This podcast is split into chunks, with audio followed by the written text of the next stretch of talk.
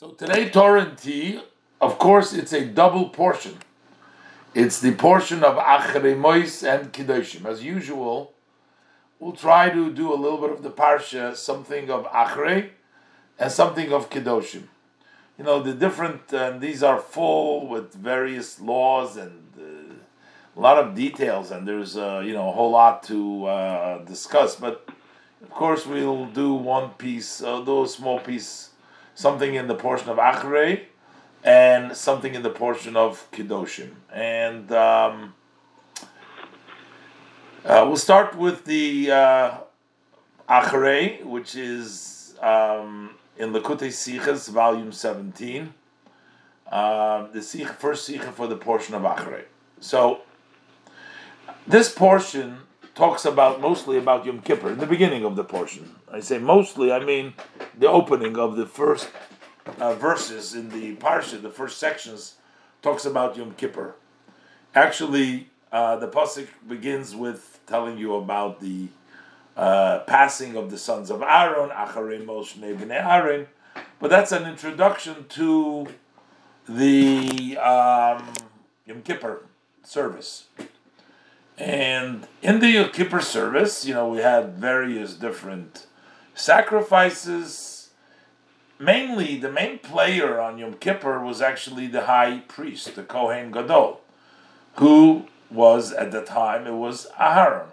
Aaron was the main player, and he was the one that brought the various different sacrifices, the special uh, sacrifices and services of the incense that was done on Yom Kippur. So, in verse 6, it states something interesting. It says, And Aaron, uh, he served both as a representative of all his tribe of the Levites, as a representative of all Jewish people, and also as representing himself. So there were various different sacrifices. There was one that he brought for himself. There was a sin offering which is brought as an atonement for himself. So the verse says in verse 6 he shall offer, Aaron will offer the atonement bull that is his, which means that it's himself for himself and then it says he will atone for himself, ba'ado, and then it says uve'ad beiso. What is beiso? Beiso. Anybody knows what a bayit is? Oh, his house. His house. What does it mean? His house. What is he atoning? What does it mean? He atones for himself and for his house. What is this house? Who is Beiso? Who is his house? It says he atones for himself and for his house.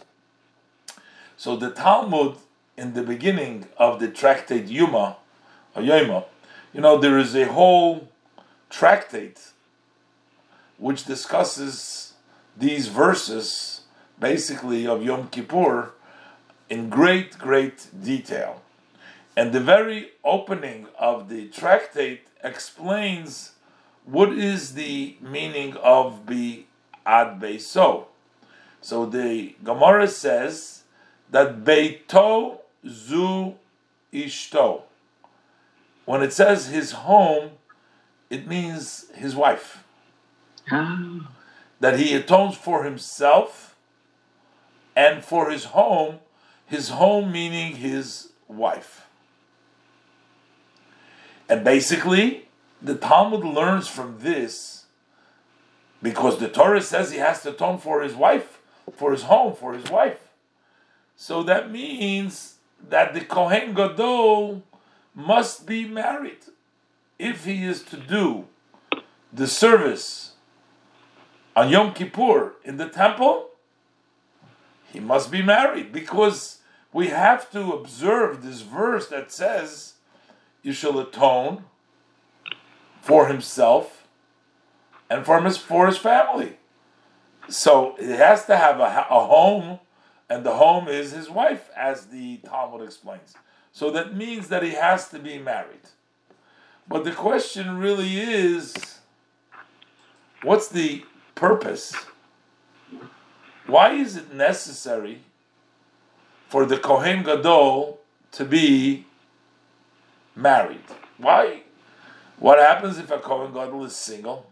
What happens if the Kohen Gadol never got married? What happened if the Kohen Gadol got divorced? What happened if the Kohen Gadol's wife died? Why would the marriage be a stipulation for the Kohen Gadol to do his service in the Beit Hamikdash? Actually, the law is that for seven days the Kohen Gadol before Yom Kippur is separated from his wife. He's not allowed to be together with his wife for seven days that precede Yom Kippur.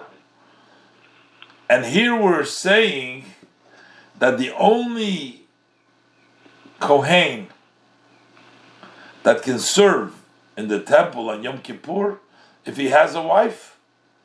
And at the same time, we're saying, says the halacha, that he's not allowed to be with his wife. So why would it be of such essence that he must have? Why is it necessary for him to have a wife?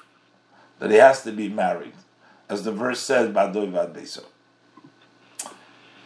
And the key to understanding this, why, is by first trying to understand why the verse refers to the wife as his home. Uh, why doesn't the verse just state he will atone for himself and for his wife? Uba'ad ishto. Ishto in Hebrew means his wife. So it should have said, why does it have to say for his home? And then we have to come on to an interpretation that it means his wife. Why doesn't it just say straight out, he will atone for himself and for his wife? Well, this is the key. The key here, we're not just talking about being married. We're talking about, you know, the Kohen Gadol, he's doing the services on Yom Kippur. Yom Kippur services are considered the most profound and the most special services of the entire year because Yom Kippur is the holiest day of the entire year. And also,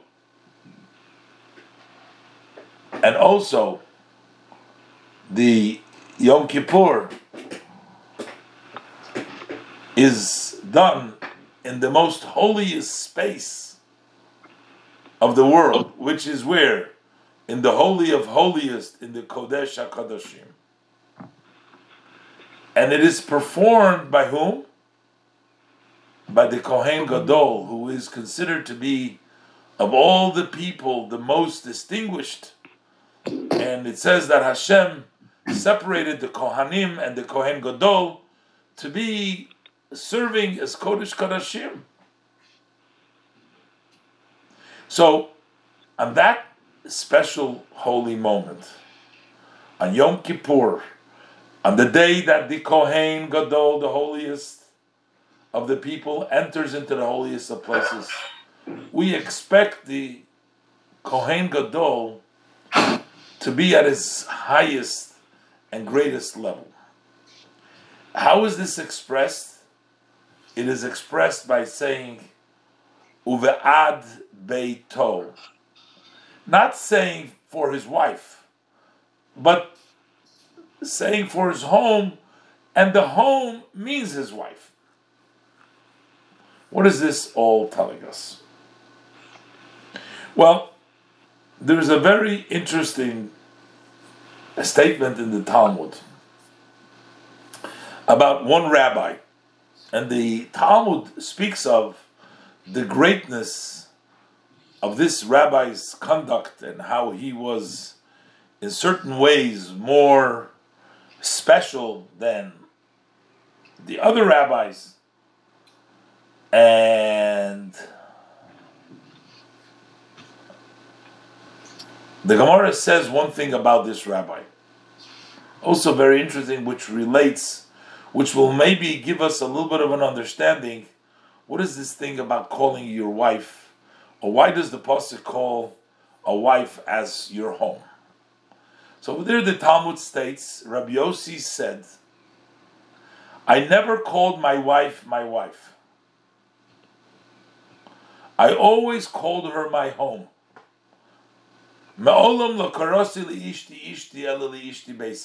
I always called my wife my home. Never called her my wife. What does this mean? What is Rabbi Yossi? What is we trying to? And we're sort of saying, not everybody can reach that level of Rabbi Yossi. To most people, the wife was the wife sometimes, and the wife was sometimes the home. But to Rabbi Yossi, it was always, he never called his wife wife, he always called her my home. He called her my house, my house. This is a special quality that the Talmud attributes to Rav Yossi, that Rav Yossi was at that level. What does this mean? What does this mean? What is this level that we say that he, his relationship with his wife, that he referred to her as my home? And once we'll understand that, maybe we can understand also why the Kohen Gadol on that day need to reach that level of beso, of instead of just saying his wife needs to be his home, if he comes to that level, that means that the Kohen Gadol has reached at a higher level on that special day of Yom Kippur, that his home is his wife. You wanted to say something? Yes. Unless you want to say something. No? Oh, no. Oh, no. Sounded like okay. It looked like I should say because this is we're talking about thinking. vision now. To see, you can see the person's expression. Like you see, that's what we're talking about. When you But I was someone, thinking, Rabbi, the matter is that um, Hashem wants us, unlike where other religions have other ideas, but in uh, Judaism, we know that Hashem wants us to get married, to have children. God should bless us all that we should be able to reach that goal. But the world is there to procreate and to, and therefore, it's not meant just uh, to be with Hashem. It's meant the main thing Hashem wants is. So when you say the goal is Hashem, but Hashem's goal is for people to get married and create another generation uh, to come. And you know, by the way, Hashem should bless everyone. You know, I know a lot of people try, but not everybody is uh, fortunate enough. But the blessings will come. But the goal of Hashem and in a wife is not to just see her for other reasons, but to see her as part, and most important, and that's what Rabbi and that's what the Kohen Gadol reaches on the day of Yom Kippur. You know, there's a very interesting, what we discussed now about the uh, Beito is his wife. That's the opening of the tractate. But then there is a another Mishnah which I want to read to you. I'll translate it to you in the English in the end of the chapter of Yuma. And we know that the end and the beginning are connected. So there's another point over here I wanted to bring out. It says over there that Rabbi Eliezer ben Azariah was a rabbi, a Tana, he expounded. It says in the pasuk that we're talking about Yom Kippur, it says that Hashem will forgive you from all the sins that are before Hashem. So when we sin against Hashem, then Yom Kippur atones for that. However, if we sin against another individual, Yom Kippur will not forgive for you.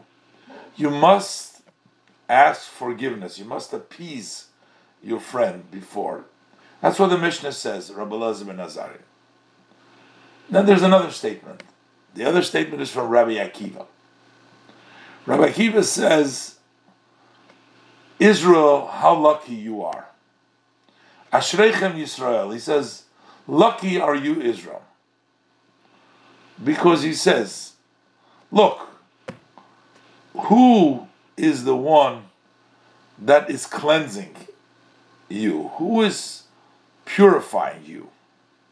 It's your Father in heaven. Before whom do you purify? Who purifies you? Hashem. Hashem is the one that purifies you. Quotes from the verse Hashem says, I will sprinkle pure water and I'll make you clean. So we see Hashem purifies you. And then he brings another verse that says, Mikvah Yisrael Hashem. Who's the mikvah for Israel? Who's the pool of water for Israel, where Israel immerses themselves to clean themselves? Hashem. Mikvah Yisrael Hashem, he says. He quotes from the verse in uh, Yirmiyah Yud Zayin that Hashem is our mikvah. Hashem. And then he says some, finishes off with some very powerful words over here that I want to stop on that the Rebbe points out. He says, just like a mikvah purifies those that are impure. If an impure person walks into, immerses themselves in a mikvah, so then the mikvah purifies those who are not ritually pure.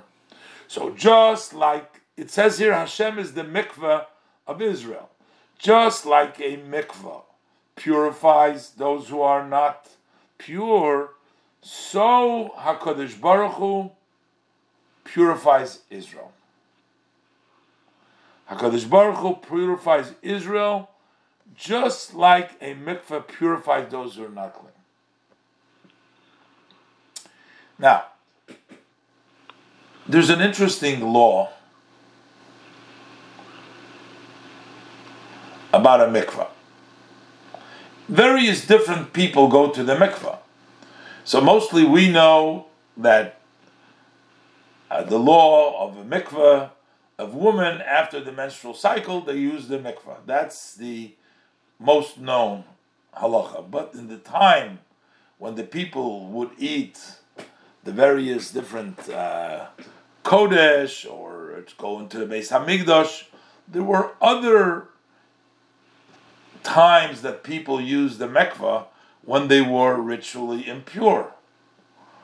Now, there are various different in the Chumash and in the Talmud, the Mishnayos. There are various different laws with various different kinds of impurity, touching an insect, for example, some uh, uh, bodily fluids sometimes will make the person uh, impure. Various, various different types of impurities, and there's also various different types of laws. Like sometimes the law is that a person has to wait seven days before they can go to the mikvah. Sometimes the law is that the person can go the next day to the mikvah various different impurities. So, what happens, for example, in the event that a person became tome, became impure, and let's say he has to wait seven days, or he's impure now, and during that impurity, he happened to touch an insect. If you touch an insect, He can go to the mikveh right away. He doesn't have to wait. So Oh. what happens if he goes in the mikveh during the time that he can't use the mikveh because he has something else? He has two things that made him impure. One of the things he has to wait seven days, and the other thing he has to wait till one day. And he goes to the mikveh after one day. But he's still impure with the other, uh, with the seven day impurity. Did it help for that impurity of the day? Whatever the case is. In other words, can you use the mikveh while you're impure? You're still impure, but is it going to help while you're impure for something smaller, even though you're bigger uh, you're, there's more impurity? And the answer is yes.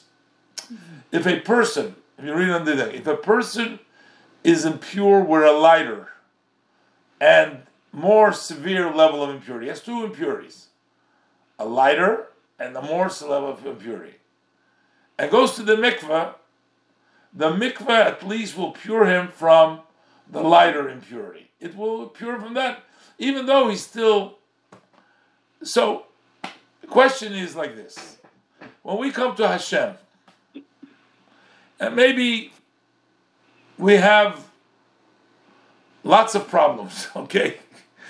Maybe we made a lot of mistakes in our lifetime, okay? And maybe it's too hard for us to go ahead and regret or feel bad or turn to Hashem about everything we did.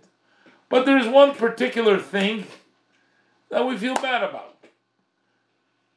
Maybe we feel bad about I didn't give my parents enough respect.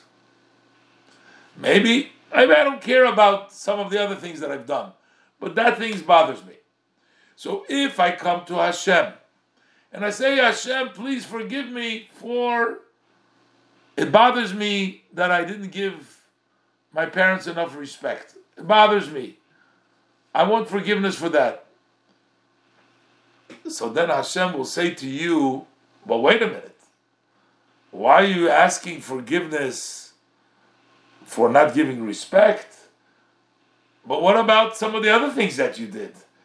Uh, maybe you said something mean to someone. and you have other issues that you have made mistakes.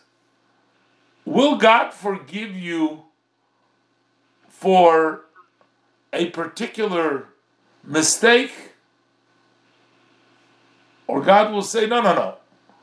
We need the whole th- either you do everything, you do tshuva, and you feel bad, but otherwise, I'm not going to forgive for one. So, if you look closely to the words of the Mishnah we said before, it says a mikveh can purify,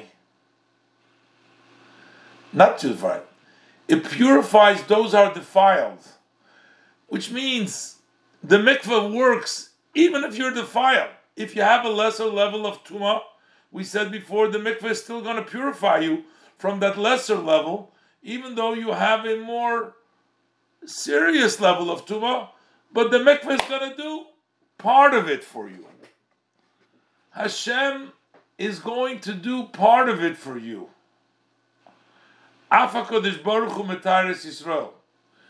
Because Hashem loves each and every one of us. And because Hashem cares about us, Hashem is not asking from us to become perfect. He's not asking from us to change our lives totally and become different people. That's not what he's expecting from us at all. Hashem is acting like the mikveh that can purify even people that remain defiled even after using the mikveh. So Hashem acts as a mikveh for the smaller things that we've done, even though we have to deal even with more, with bigger baggage and with more serious and with more, more matters that are troubling us. Just like the mikveh purifies even those that remain tamei. The, this is also Hashem purifies in that way. Um, the Rebbe writes, I want to read you some of the words of the Rebbe. The Rebbe writes, um, let me see, where do I have this here? Let's see. Um, the Rebbe writes some very powerful words. I wanted to read the words of the Rebbe. The Rebbe writes, "A Jew comes to Hashem." It's in it's in Hebrew, so I'm going to translate it for you. The Rebbe writes that a Yid, a Jew, comes to Hashem, and he says to Hashem, "Listen, I don't have the power to even come to you to ask you for uh, forgiveness, really. Let's see.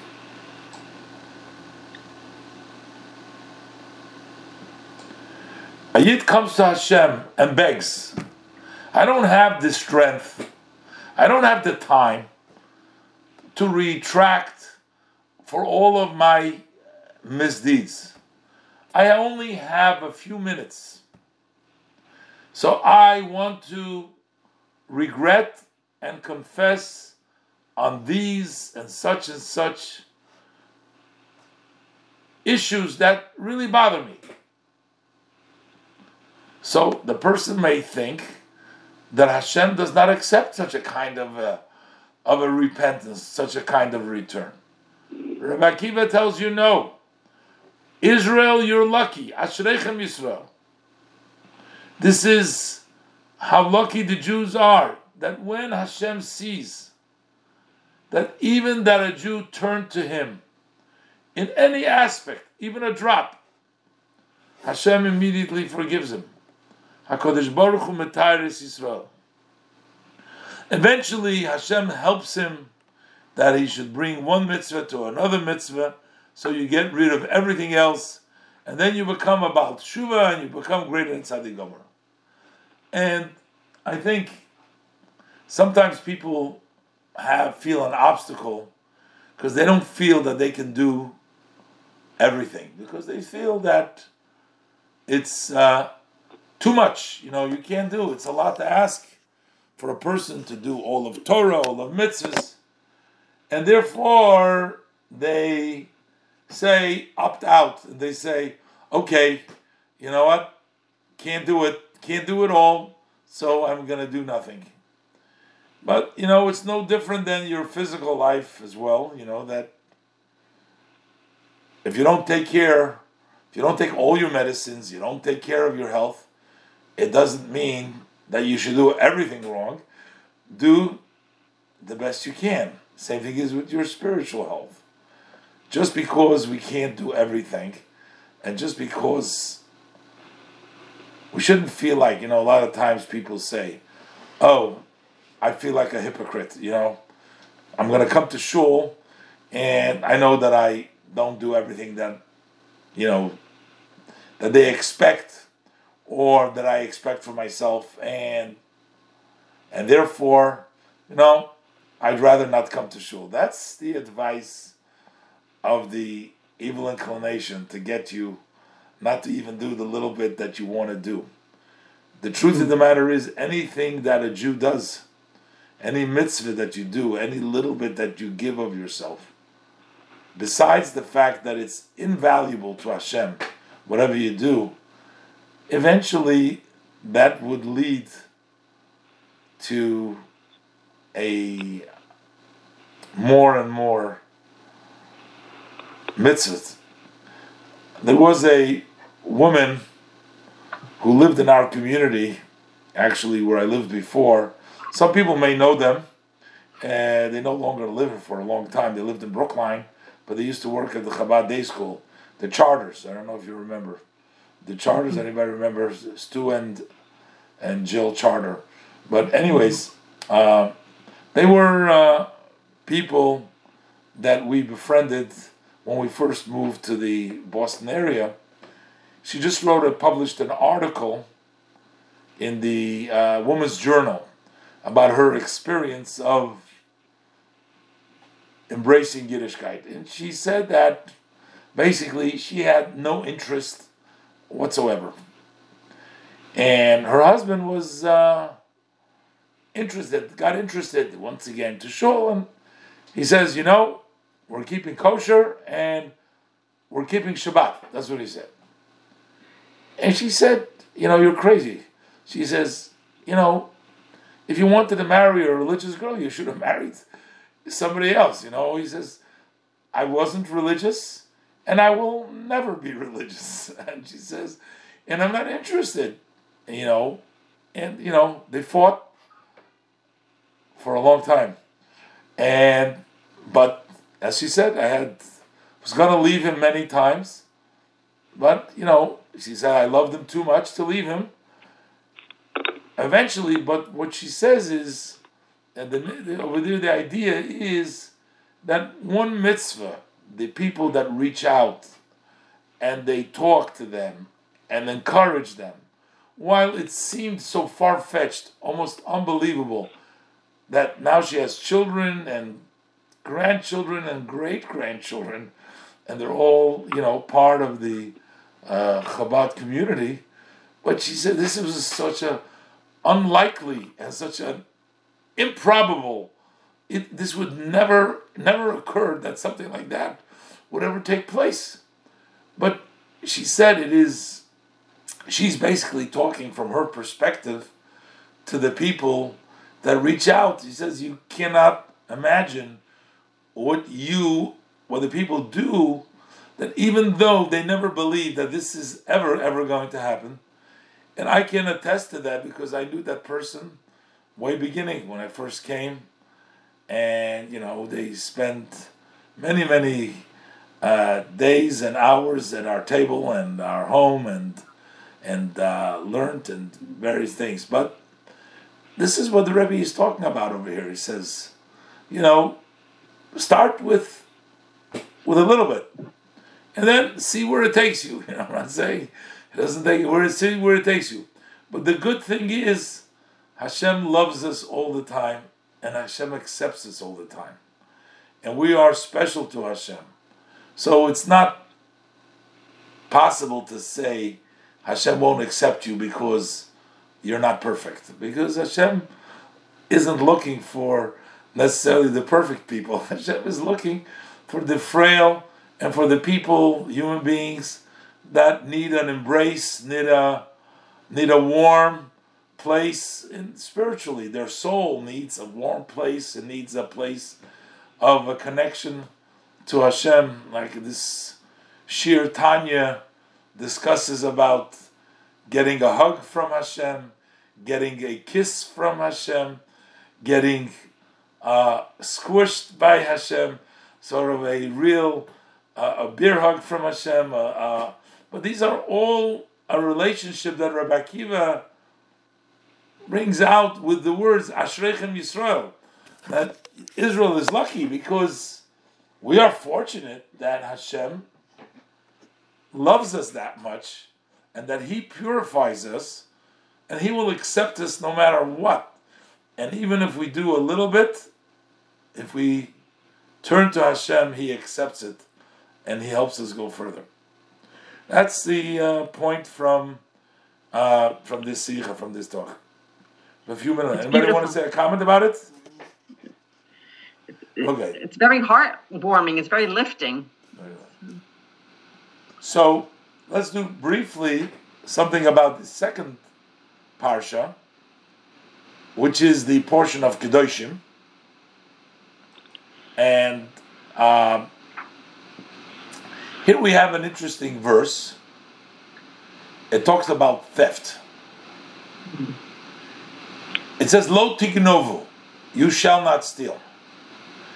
Now, if you notice, also in the Ten Commandments, it says, Lo tignov, don't steal. This is in the portion of Kedoshim.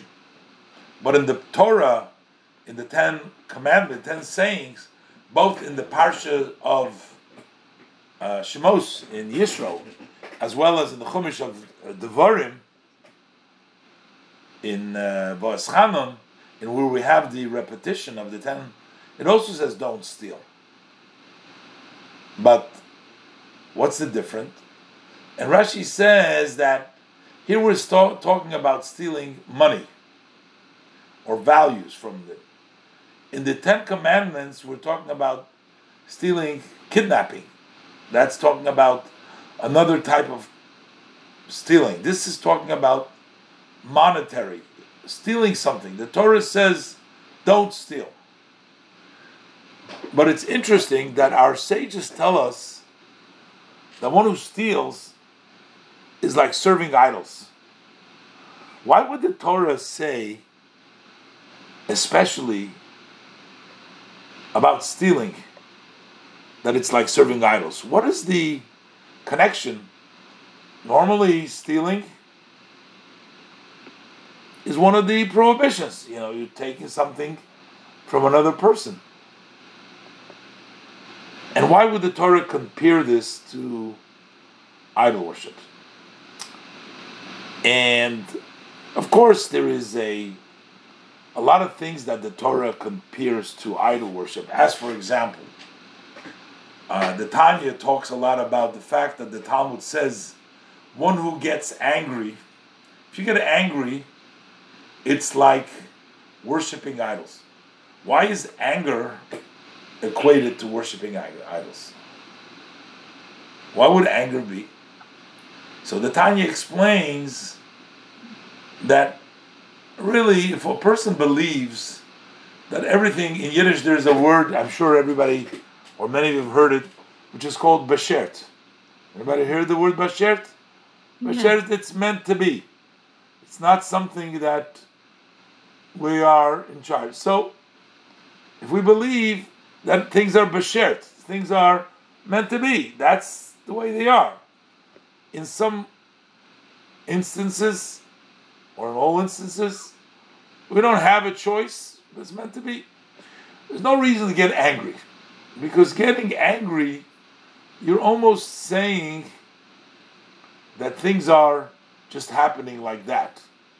But if you know that Hashem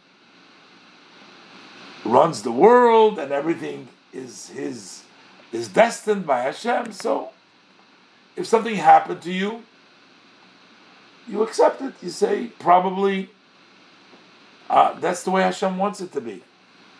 And you don't blame or you don't get angry at an individual. Most of us, you know, when things don't go, we get angry on our parents. It's somebody else's fault. We get angry at our spouses. But there's nothing reason to get angry because what happened was meant to be Bashert, and don't get angry. Now, we can't take it to the. So, this doesn't excuse like a person to say, you know, I'm going to insult you today. And then you say Bashert because you had to be insulted. No, no, You don't have a right to go ahead and insult anybody by saying it's Bashert. The person who got insulted is Bashert to get his insulted, but you're not the one that's supposed to be doing it. That's your bad choice. It's not that's not bashert for you to do it. So, but the point here is, we see why getting angry can be associated with worshiping idols in the sense that you're not believing at the moment that Hashem is doing it, so you get angry. But why would stealing be compared to getting angry? What what is to worshiping idols? How is stealing connected to worshiping idols? So there's interesting. There is a halacha, there is a law that says that if a person steals and then he's caught, he has to pay double. So if you go and you break into somebody's house at night and you steal something from there, and then you get caught, then you have to pay twice. You have to pay double. In Hebrew, it's known as kefil. Kefil means double, you pay double. But that's only if you broke in at night, you did it in a hidden way that nobody saw. But if you go openly in the street and steal something in the day of light from somebody else, That is known as a gazlan, a robber. You openly, okay, you point a gun and you say, "Give me your money," and you do it openly.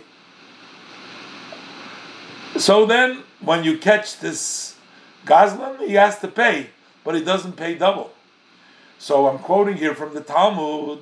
So the Talmidim asked Rabbi Yochanan ben Zakkai, why was this Torah more stringent by a Ganev that he should pay double more than a Gazlan than one who does it openly? So he said like this.